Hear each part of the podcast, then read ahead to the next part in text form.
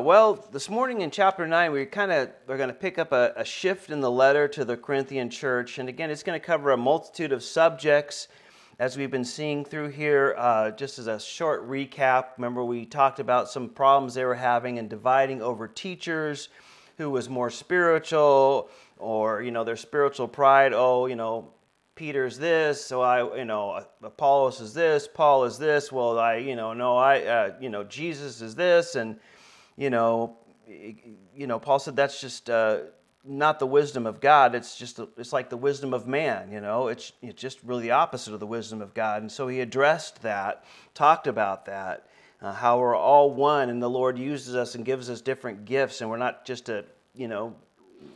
Paul said, you know, I didn't die for your sins, right? We, we have one Lord that we look to. And so he addressed all that you know, we addressed the pride and the sin of one of their members who was uh, living with his stepmom, and then we talked about lawsuits between the believers in the church. And then we talked about him dealing with some of the questions the church of Corinth, Corinth had about being single and being married. And then last time we talked about, uh, you know, foods. And the, the, issue was on meat sacrificed to idols, but we, we talked about the overarching principle in that, that we can adopt to, to, to so much that's not spoken about in, in Scripture. And if you haven't caught that message, I encourage you to, to, to, to listen to it or watch it or whatever you want to do because it just gives that overarching principle. And Scripture doesn't speak about something specific. Well, what's the principles we use to apply, you know, uh, whether it's a, you know something you know good or how should we approach it or what should we do and we spent the whole time talking about that although it was sur- surrounded by their issue of you know buying meat that was offered to idols but again there's some great principles about that. And the bottom line was that you know he spoke about laying aside your rights for the sake of others. Um, you know and that was the important principle again that we learned through here. And paul said that's what he did. And even you know, um, he's, that's really what he's going to talk about here as he continues on about laying aside rights. He's not just saying, This is what you guys need to do. He's going to talk about how he has done that in their sight and their understanding and their experience with him. So he doesn't just throw out these, you know, grand principles and says, okay, here, you know, this is what you should do. And uh, like sometimes we can be, uh, you know, but we don't want to apply them all in our lives. But, you know, Paul was we'll spend really in chapter 9 talking much about that, how he did that. He was the one brought in the gospel, and he laid aside his rights for support from them to, to do that. And he's going to show them by example, and then um, we'll talk about, again, some of the things that he finishes up here in the end about them being faithful to what they should be doing as a church. But um, we know that they weren't supporting Paul financially. The Corinthian church, uh, a lot of people, uh, from what we read here, kind of looked down on Paul the apostle. They didn't think he was like Peter or or even James, who was you know the half brother of Jesus, or we'll even mention Jude, or some of these other people you know that were um, around uh, when Jesus uh, was walking, even though Paul was around, he wasn't involved in the ministry. And so they kind of looked down at him as a second rate apostle, to say, to say the best. A lot in the, uh, or a number of them, at least in the Corinthian church, thought of that.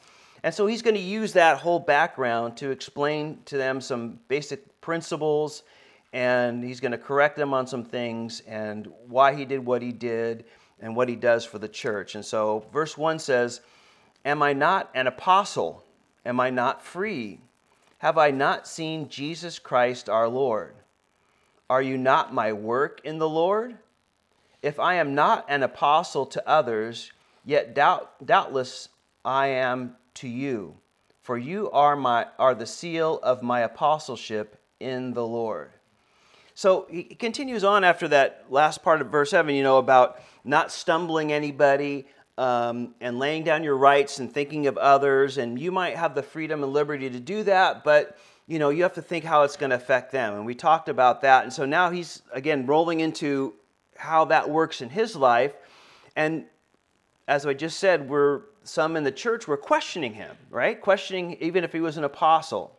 Now, I've said this before, and I'll just explain it again. There's like apostles, and then there is the apostles with the capital A, like it's a group of people. So, apostle is really just one that's sent out.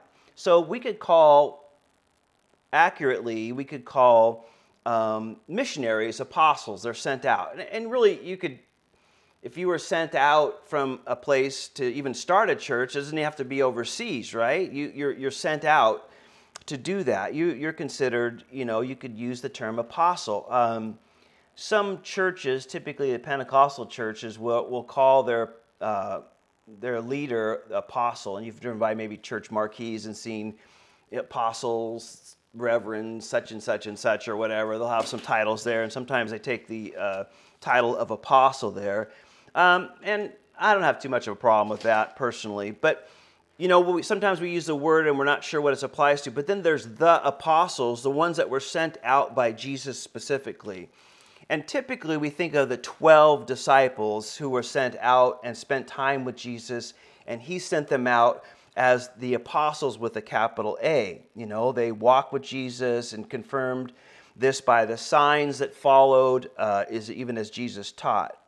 And so, uh, you know, because Paul didn't fit that mold specifically, a lot of people just wanted to not think of him as something as significant or as spiritual, maybe, or as authoritative, maybe, uh, as some of the other guys who did. But we know Paul did meet the Lord. He was taught by the Lord. And he, although he says he calls it, I was done it was done in an abnormal fashion. I was born abnormally, he says. I wasn't like the normal uh, apostles, the capital A, the apostles, but I did meet Jesus. Je- Jesus did talk to me. He'll quote in Acts that, you know, a verse that Jesus, or, or something that Jesus said to him that's not even found in the Gospels. So um, we know that he did meet him and did talk to him and did spend time with him and did send him out. And so, you know, he he was, although even admittedly by himself, he was born in an abnormal way.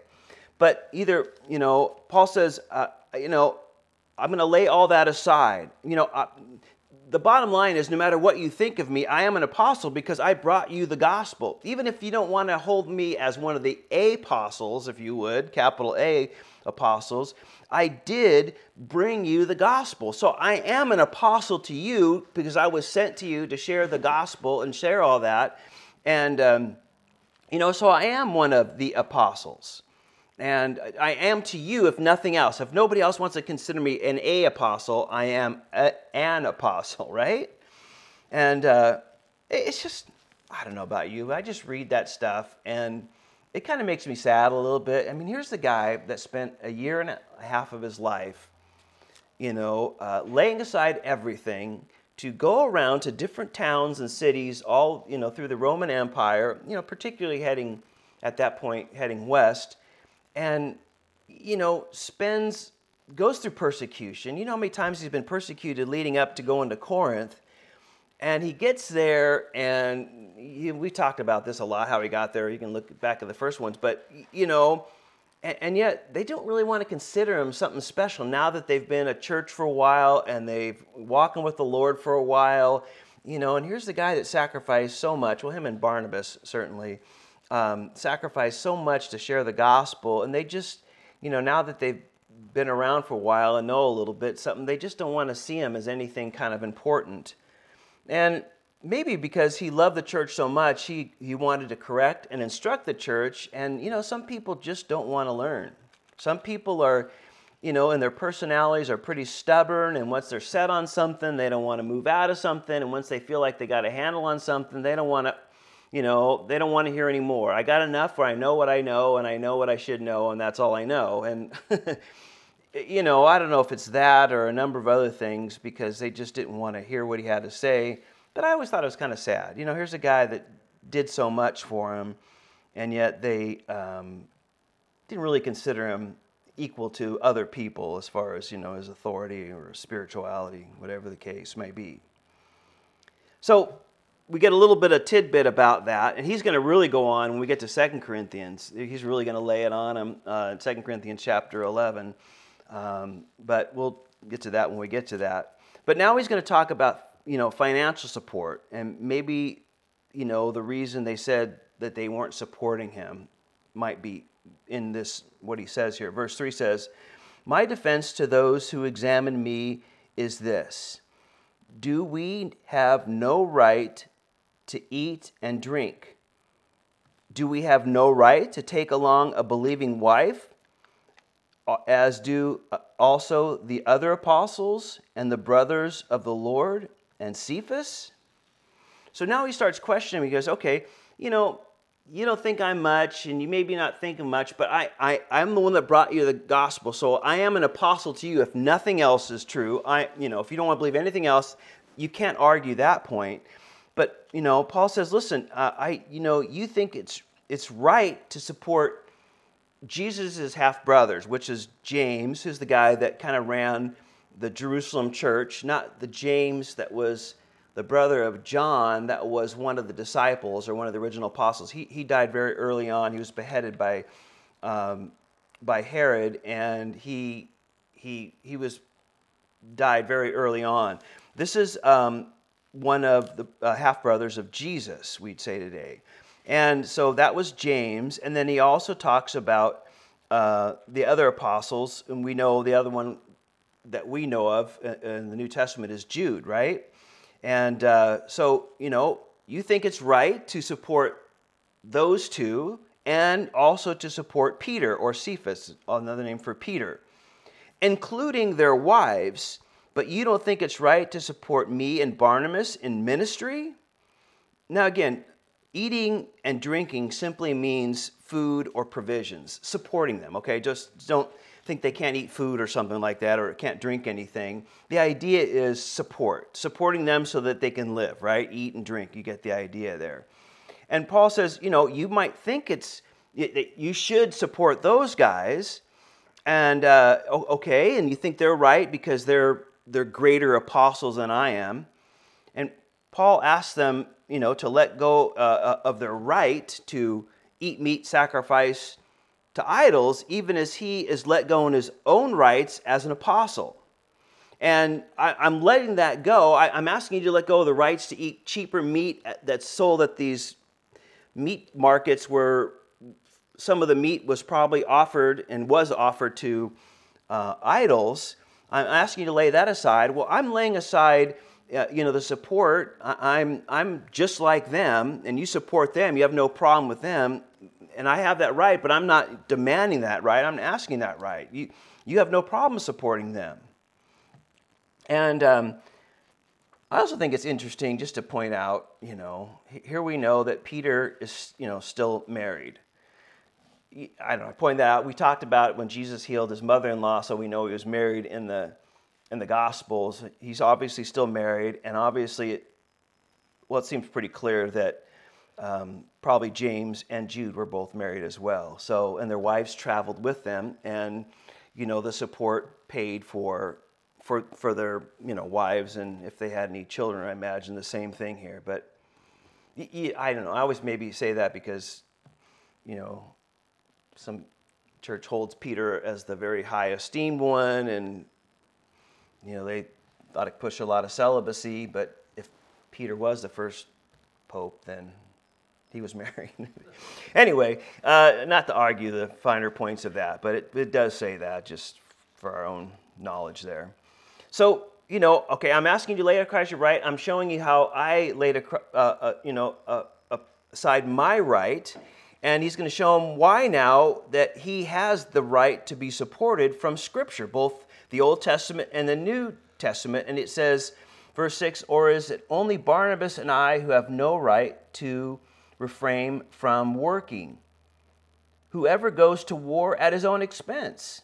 And who plants a vineyard and does not eat of its fruit? Or who tends a flock and does not drink of the milk of the flock? So he's saying here, you know, uh, I, Barnabas and I have to work. What, you know, so is it that we should work and those guys don't have to work because there's something different than us? I mean, should they be supported and I'm not being supported? But he goes to a simple illustration here and he'll you know go into scripture as i said in a little bit here he just basically gives us uh, you know uh, illustrations through um, common thing uh, right does a soldier go to war at his own expense? So is our military, do they have to work a job and then, you know, uh, when they have to do training or when they have to go out they're called to duties, go someplace, you know, then they, then they go out and then they have to go back to work? No, of course not. They're, they're, they're paid. They go, go and uh, you're on the military full time, you get paid.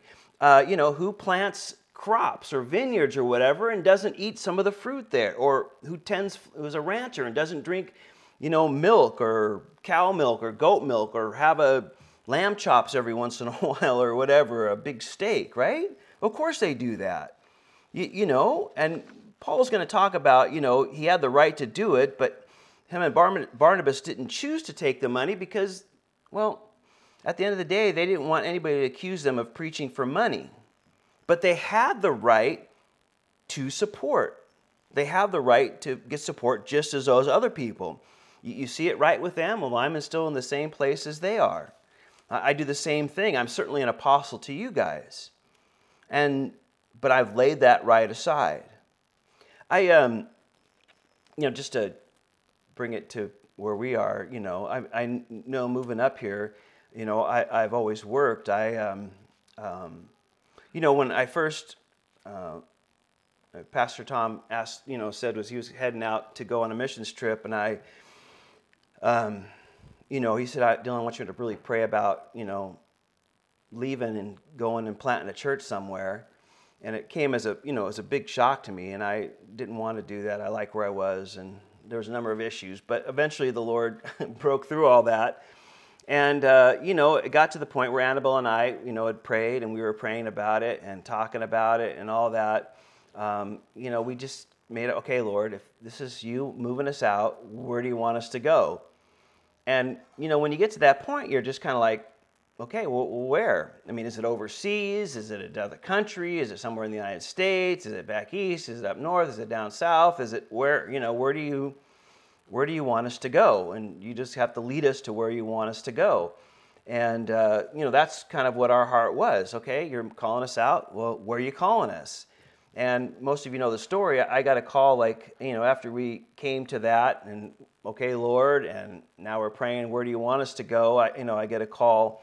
Um, again, as I, most of you know the story from one of the, the principal engineer for the state who never really called me, and he called me about something, and the Lord just prompted me, hey, is there another some openings anywhere else in the state and you guys know the rest of the story you know it was brought up here he said oh come look at the area for a week. We thought it was going to be in silicon valley and turned out he was wrong. He doesn't really deal with those things day in and day out. It happened to be over here and as the lord led us and led us to here we you know here, here we are in watsonville. But um, you know we were open to that. But because we're open to go anywhere but the lord opened the doors for us to come here and for me to have a job working with the state. I, if we had to move anyplace else, I would have had to work, done something else, or I, don't know. Maybe he didn't, you know, if he moved to someplace else, you know, there's times where people don't work. They just, you know, kind of step out in faith and maybe the church supports them that sent them out for a few months or something, and then they, you know, um, do that. But in, in, in our case, you know, I've just always worked, and um, and that's okay. You know, Paul and Barnabas were doing that quite a bit. Others weren't doing that, but it's okay either way. What the Lord calls, you know, called in circumstances and situation, but this is what I think was going on. Um, is you know, they kind of looked down at Paul as like, well, you're not the same as those guys because you know here you are working you know, when you came to share the gospel, you know, you're making tents with, with Barnabas and, you know, you're working. And then when work's done, you know, you, you share the gospel and then you'd go over to the synagogues. And once that didn't work out, you kind of, you know, had a little place that you guys met. And then, you know, you were working and then you'd meet and all this kind of stuff. And then these other guys, sometime later, you know, years arguably later, you know, kind of come in and oh, they're full time. They were they don't they don't have to work. They're they must be more spiritual. They must be better because Paul and Barnabas have to work, and so therefore, you know, he, they kind of look down on Paul because and Barnabas because they worked. I get that. Honestly, I get that. You, oh, you, oh, you, you work, and all of a sudden, I'm I'm half the pastor as anybody else because I work. I, trust me, I get that from other pastors you know, they just look down at you. Something must be wrong with you because you work. You're not really a pastor. You're not really, you know, like you should be or something. I, I, I get that so much. It's only people that have walked in those shoes that, that you know, kind of understand that. And other people that have never walked in those shoes just, I can, you know, not to the degree Paul, and I'm not elevating myself up to that position by any means. Please don't misunderstand me. But I get that. I mean, I, I get how they were feeling. Like these guys, you know, they're getting all this, they're getting all that, and they don't have to work, so they must somehow be more spiritual or better or recognized by more people as being this or that or something, and that's why they don't have to work. Why these guys, well, they're probably not, you know, the A team, they're probably the C team, and so they have to work. And that's the way, sadly, the Corinthian church looked at these guys. Well, that's what they should do because they're not really A apostles or B apostles or whatever, you know. And, and Paul breaks it down and says, like, well, wait, wait a minute. Just think of common sense. Like, who, who goes in the military and supports himself? You know, who plants a vineyard and, and, and doesn't, who doesn't work at one of those places and doesn't expect to get paid? Let's put it in those terms. How's that? you know, soldier, vine flocks, or whatever, you expect to be paid. You worked, you get paid. And, you know, not that's the way it should be. Whether it's to do with the gospel, because you're working and sharing the gospel and doing all those things ministry wise, or if you're in the military or working at a farm or whatever the case anybody works, right? You, you just it's a, it's a common sense way of looking about it in the world. And again, the Word of God addresses it well as well in verse 8. Do I say these things as a mere man? Or does not the law say the same thing? For it is written in the law of Moses, You shall not muzzle an ox while it treads out the grain. Is it the ox God is concerned about? Or does he say it altogether for our sakes? For our sakes, no doubt.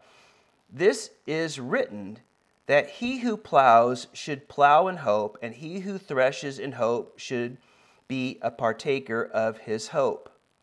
If we have sown spiritual things for you, is it not is it a great thing if we reap material things, uh, your material things? So you know, he talks out with just kind of the common sense. You work, you expect to get paid. Well, the same thing is true with working in the spiritual work. You know, sharing the gospel. You're you're you're you're feeding. Uh, you're working to share the word of God and prayer and all the other things that go along with that. And and so you know you, you expect when you work to get compensated so you can support yourself.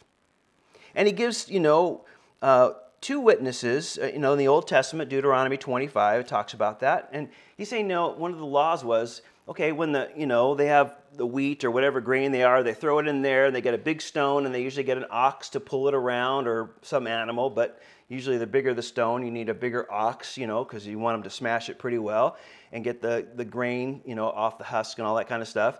Um, and so, you know, here's this ox working and working and working, and all this grain here is eat, and to, to put a, something on its mouth so it can't eat the grain while it's walking and walking and walking and walking, pulling this heavy stone would be cruel, right? But Paul says, listen, it's not he's God's worried about the ox. The whole point of that was to to share, um, uh, you know, uh, that you know when you work, you should receive some sort of benefit, some sort of support. And that has to do with spiritual things as well. That's what he's saying. It applies with that very clearly. Now, he'll repeat this in 1 Timothy chapter 5 as well. He'll talk about that. But he's, you know, um, I just, you know, you see how the Word of God just comes together, right? You know, um, he puts these instructions way back in the law that just have application for the church in the New Testament. You know, it's, a, it's pretty cool. The amazing plan of God, obviously, there. But again, a person works and hopes that they'll be compensated and provided for, right? And he says, verse 11, right? Now, how much more about spiritual things? If people are blessed spiritually, isn't that more important? Isn't that the most important thing? I mean, if if you put order of importance things in life, isn't our spiritual life the most important? So, shouldn't that be a priority because you want to grow spiritually? You, you know, you're not working for the things of this life. You're not working for a 401k or for retirement or you know, to do this or do that, you, you know, because uh, those things will get older and slow down and, you know, they won't matter at a certain point in our life, right? But we, we're, we're thinking about eternity, eternity and our eternal home and what we do here on earth with our time. And so, spiritual things for, for most people that are cer- certainly are believers, the spiritual things are, are the most important. So, why wouldn't you want to get the most benefit out of the things that are the most important, Paul says? Um, you know, if you're blessed spiritually, isn't that super important? Now, my experience is with just, I'll just bring up the subject of pastor's pay because I think it's kind of interesting. Um, I don't get paid, so it doesn't involve me.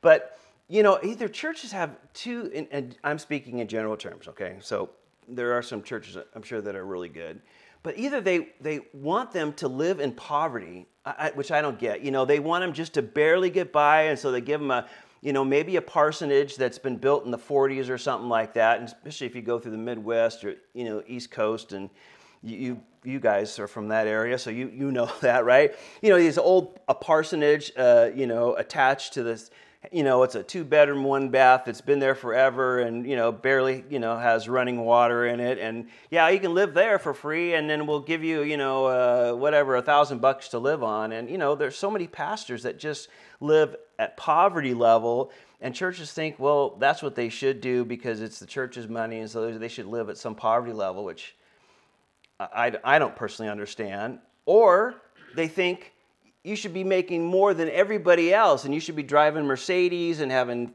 $2000 suits and you know uh, rolex watches and gold jewelry and you know it's like either and most of them are down here at the poverty level but there are some that want to put them way above everybody else to show how great and the church is and how much money they have I, I don't really get all that stuff but it's just kind of sad there's like no and again, I'm speaking in general terms, but for the most part, it's just there's no middle ground on that. And, um, and again, uh, people want to go to church and expect to be blessed. They expect to be fed, they expect to be loved, they expect to be instructed, they expect to be helped when they're going through problems in life. They, they want to get married, they want their loved ones buried, they, they, want, they expect all those things from the church. They, they ex- just expect to have you know, nice, comfortable chairs and heating and air conditioning and, and all these things. But it's just kind of sad how few people want to put money towards those things. They just don't see the value in it. The Lord kind of gets their leftovers, but they want all these. This is the expectation, but this is, you know, the reality uh, of life. And, and, and somebody said this years ago, and I always, it always ministers to me. Um, you know, what would the church look like if everybody supported it the way you support it? Would it be a blessed thing that had money to support missionaries and send people out and, you know, pay for certain things and have great outreaches and all this kind of stuff? Or would they just be on their last penny every month, hoping to pay the PG&E bill and uh, you know barely you know uh, and certainly not being able to do anything else? I mean if everybody gave to the church the way you give to the church what would the church look like? And that's just a great great way of looking at it. And that's what you know i, I think it's important to see um, again when a person withholds money from the lord they're saying in fact that material things are more important than spiritual things so again, you know, it comes down to the thing what's priority, material or spiritual? And, you know, what's more important for you guys? What's going on here? And so he concludes with this in verse 12 If others are partakers of this right over you, are we not even more?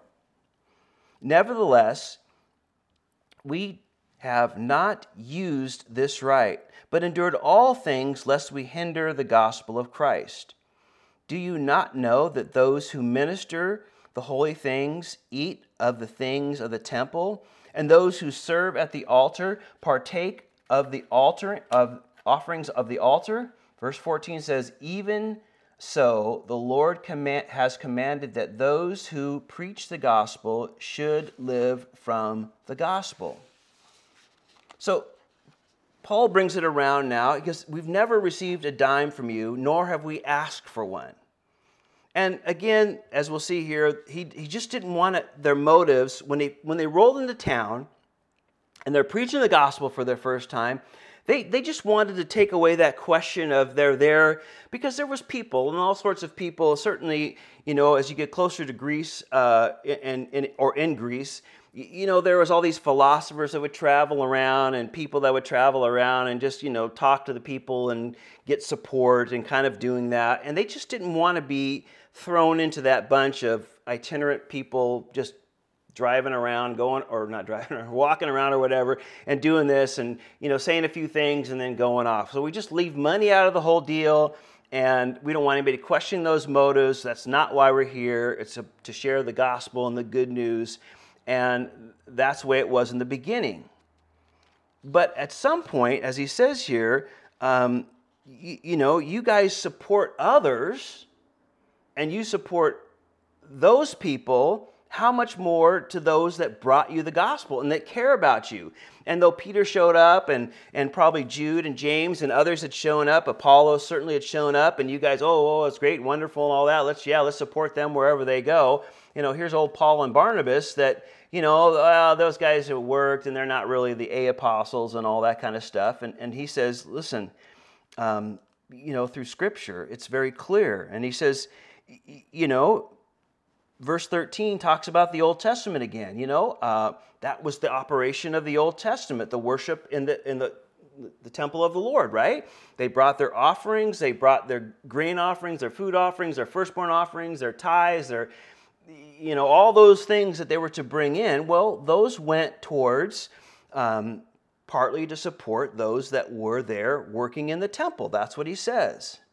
You know, that's, that's a great witness that those might come when you come to the temple to, to worship the Lord and to provide, present these things and do this. There's a person there, you know, to help judge matters and to, you know, to take the animal, knows what the Lord wants to do, speaks to the Lord. You want prayer, you want questions, they're there. And that supported all that. That was the, the way the Lord did it in the Old Testament. That was God's plans for his people.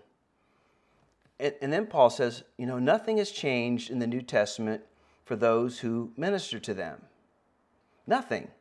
Verse 14, you know, it, it hasn't changed. And of course, most of us know that Jesus sent out, you know, 70 and then he sent out the 12 and told them to take nothing, right? Don't take any extra food, don't take uh, even extra clothes, don't take anything. I want you to walk out in faith and just live by faith and trust that I'll work in the hearts of, of, of God's people to take care of you and support and take care of your needs. It was a lesson in faith for them.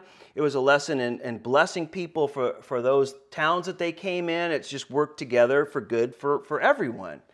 And, you know, that's way he sent them out. And so, you know, he says that, listen, that's what the Lord started, that's what the Lord sent. It was true in the Old Testament, it's still true in the New Testament. But there are times, um, you know, in life, in a church, church, you know, history, even the church that we came from, there was some. I wish I could remember because it's just kind of a blur in my mind. I don't know if it was the late '90s. We had some kind of recession.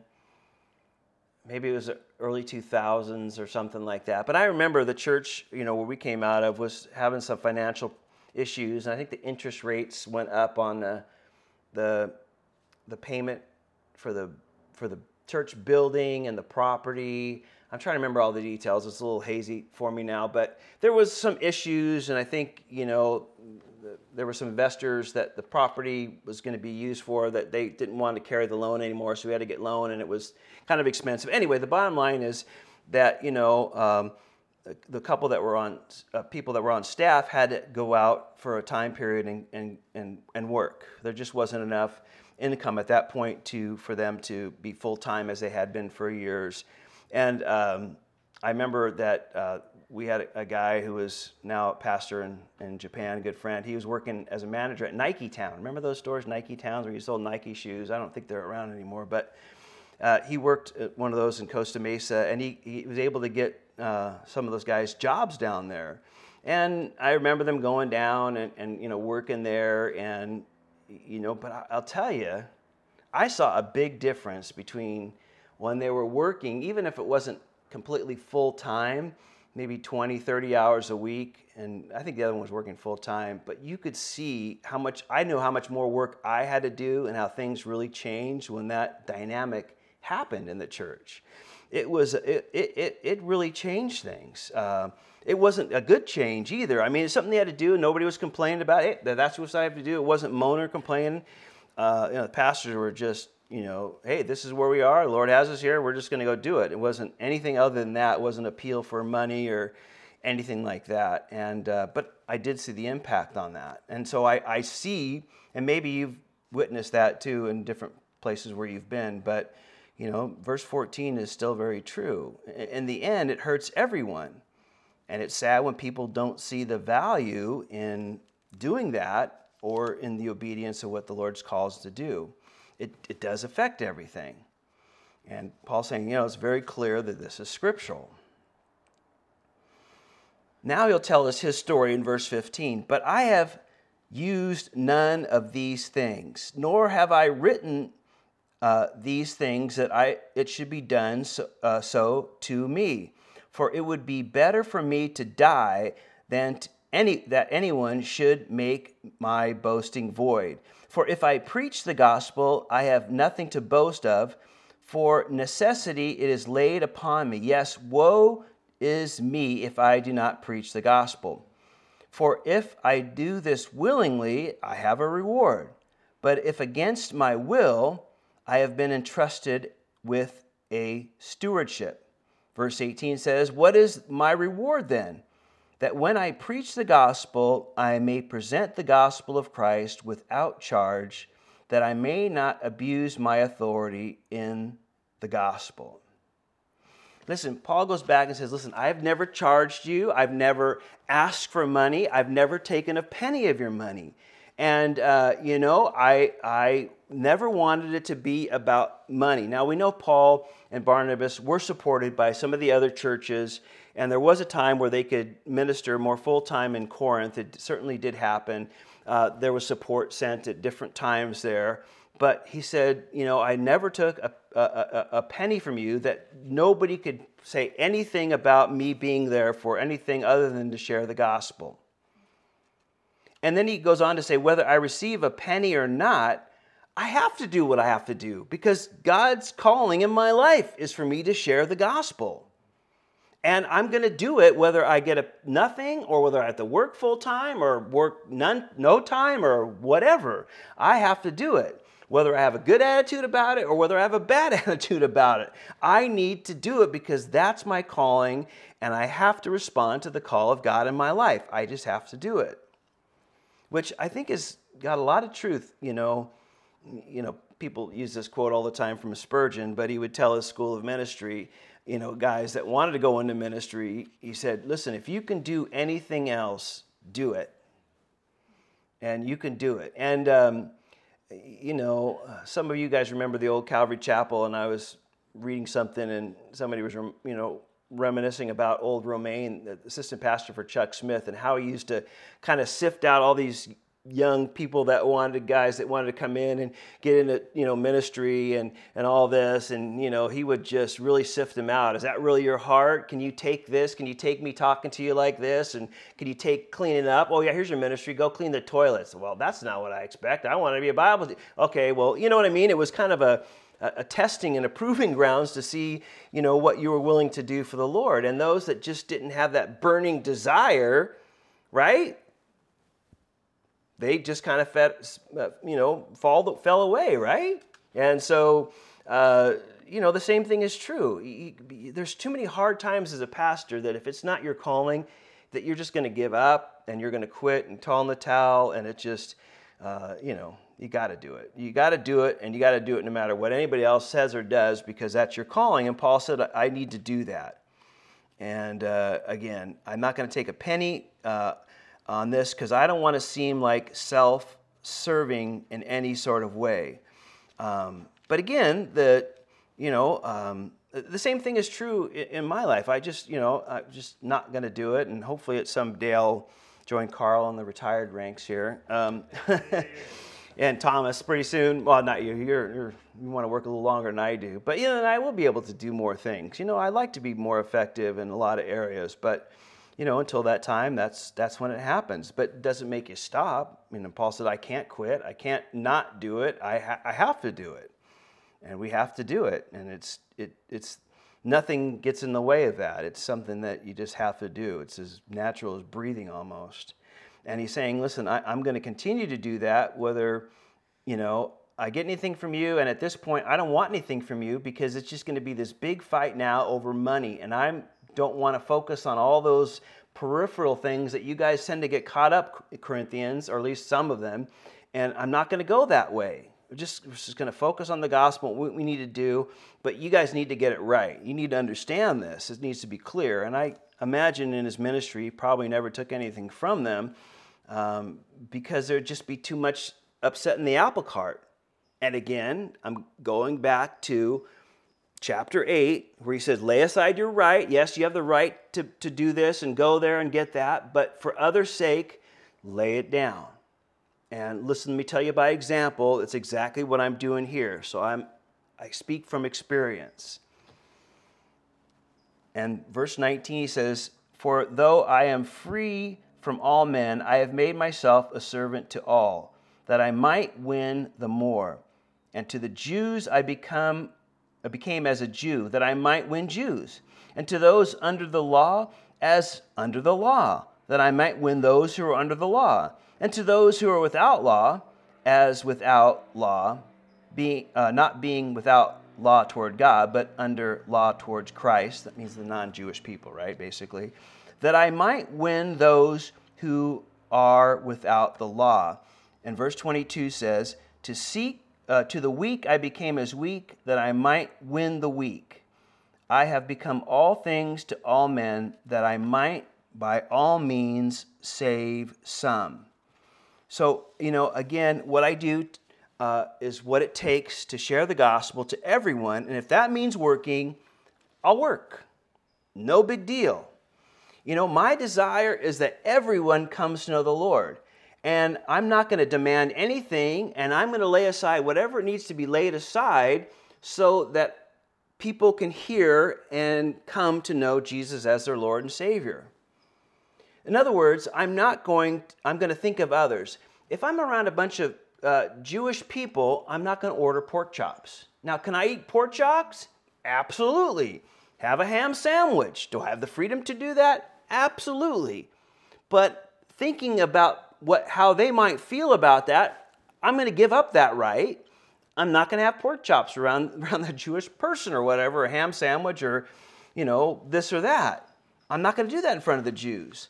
And when I'm in pe- front of people that are not Jewish, they're, they're Gentiles, I'm not going to start ordering kosher food. Oh, I can't eat that. You know, I can't eat that, you know, uh, ham hocks, you know, because it's not kosher, and I can't, you know, I'm not going to do that. I'm going to eat whatever they have there. I'm not going to say, well, I, I, only I want kosher food or this or that, and then, and then all the people that are, you know, not Jewish people that are Christians are going to look at, or people that are going to say, well, okay, do I need to do that to, you know, be right? And, you know, I'm not going to go there. I'm not going to do any of that stuff. I'm willing to do what it takes to live and to share the gospels, thinking of others before myself. Now, something very important for you to, and I to understand this does not mean to water down the message, to shy away from talking about sin or hell or this or that. We're not talking about that. Let's make that very clear. We stand firm on the gospel and its message. We always should, we always will. And the sad thing is, as we go closer, as times get closer and closer to the end, you're, you're going to have more and more groups and church groups, sadly, that are going to compromise. It's just, we're told that in Scripture when the last days come, all those things are going to you know, go after itching ears to tickle what they want to hear, and they don't want to be offensive, and they don't want anybody to be offended, and you know all that. And we're not talking about that. We're not talking about laying down those you know important things and the important word of God and the message of the gospel. Uh, you know, I told you the story a million times, and it's burned into my head. But you know, there's a big church in in our community, and uh, and remember when Prop 12, I think it was, about homosexual marriage when it first came out, way back, I don't know, 2004 or whatever that, I think it was Prop 12. And anyway, so of course the media around here, you know, wanted to get quotes from pastors of different churches. And, you know, uh, I remember they called uh, Dave Johnston and, uh, you know, asked him, he was doing Calvary Chapel. Um, Santa Cruz, thank you at the time. And he's, you know, he just, you know, if you know Dave, he just gave him the gospel. No, this is what the Bible says. And then I asked a couple other churches around, oh, yeah, we invite them, we let them in. And, and then, you know, this one other church just said, oh, yeah, well, we just, you know, just kind of danced around the whole issue, didn't want to take one side or the other. And I remember Dave told me later on that that pastor called him and said, man, you don't want to get all divisive here? And you know you should just you know kind of just go along. And, and he says he says i'm going to tell him the gospel. I'm not going to water it down because everybody thinks you know it's going to cause a problem. There's going to be things that we say in the bible that we teach that we know are true that are going to be divisive and we can't get away from that. Now it doesn't mean we do that on purpose. We don't seek to be divisive. We, we don't want to you know cause battles and just start arguing and you guys know of people and we've had people here that just love that come through here that just love to argue about everything and anything and they just that's not the way it should be you know but there are going to be people that are divisive and i remember i asked somebody that went to that church for 30 years and i said you know why is it so why was there such a watered down wishy-wash answer to a straightforward question and i remember she told me she said you know 75% of the church uh, believes what the bible says and you know, understand that and believe that. But there's 25% of those that really don't believe that and they stay silent for those 25%. And I thought, that's just wrong.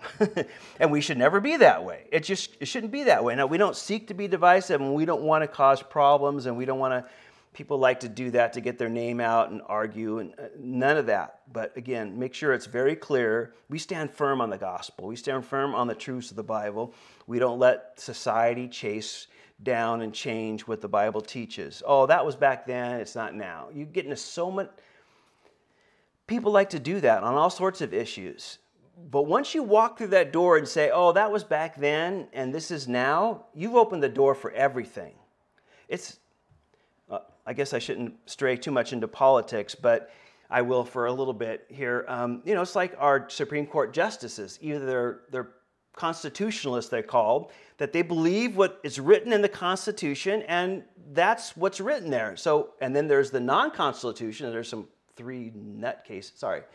Uh, three way out there on the Supreme Court um, that believe, oh no, you look at this in light of what we think today which opens you up to everything, right? Just like the Bible. If you, well, yeah, that's what they did back then, but today we're a little smarter in our societies here, so this is what it really looks like today.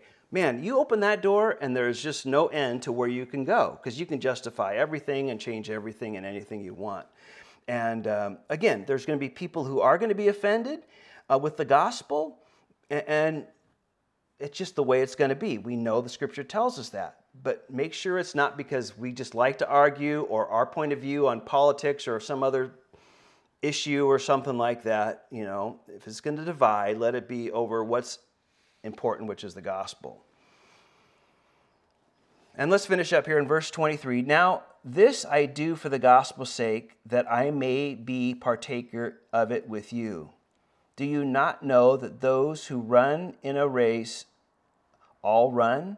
but one uh, receives the prize, run in such a way that you may obtain it. And everyone who competes for a prize is temperate in all things. Now they do not do to obtain a perishable crown, but we for an imperishable crown. So at the end here, Paul kind of winds it up here and basically says to him, Listen, uh, don't get distracted. You know, what we're trying to do in the end is all for the good for the gospel.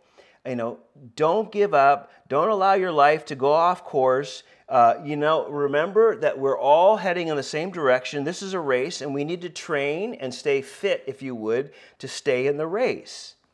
And seek after the prize because it's all worth it. He puts it back to that. Yes, you're laying this aside for that, or you may not do that for this, or this is going okay, in the end, that's just part of you training and running the race. So don't get distracted. And don't say, well, I'm not going to do that. I feel like doing this, and I, this is my right, and they can't tell me not to do this or do that.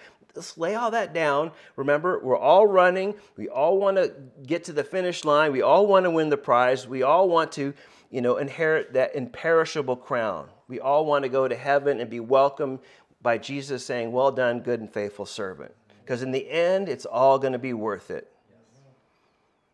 Therefore, I run thus, not with uncertainty, thus I fight, not as one who beats the air, but I discipline my body and bring it in subjection, subjection, lest when I've preached to others, I myself should become disqualified. So it takes you know, a disciple to be a giver and to stay in the race and to be a faithful child of the king. And we want to make it to the finish line and we want to finish well. And he said, it's, it's worth laying aside all those things for the kingdom's sake. Amen? Father, we do thank you for your word and the reminder that you put in here, Father. There's important lessons for us, Lord, and I can't help but to think all these lessons as we were learning and going to see in the Corinthian church have such application for us today, Lord. Um, as a church, much like uh, you know, living in a society of their time is much like the society of our time. And Lord, it's just important that we uh, learn these important principles, that we stand fast and hold our ground on the important and fundamental things of your word, Lord.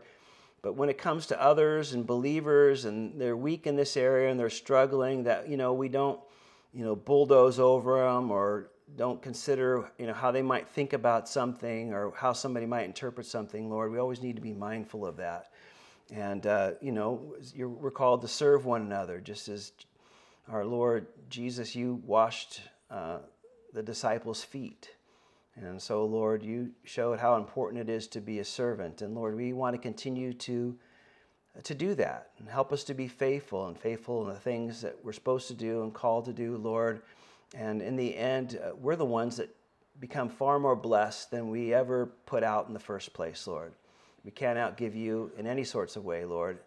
And uh, we thank you for that. So bless these things, draw us close, Lord. Uh, and bless these things to our hearts, for we ask this in Jesus' name.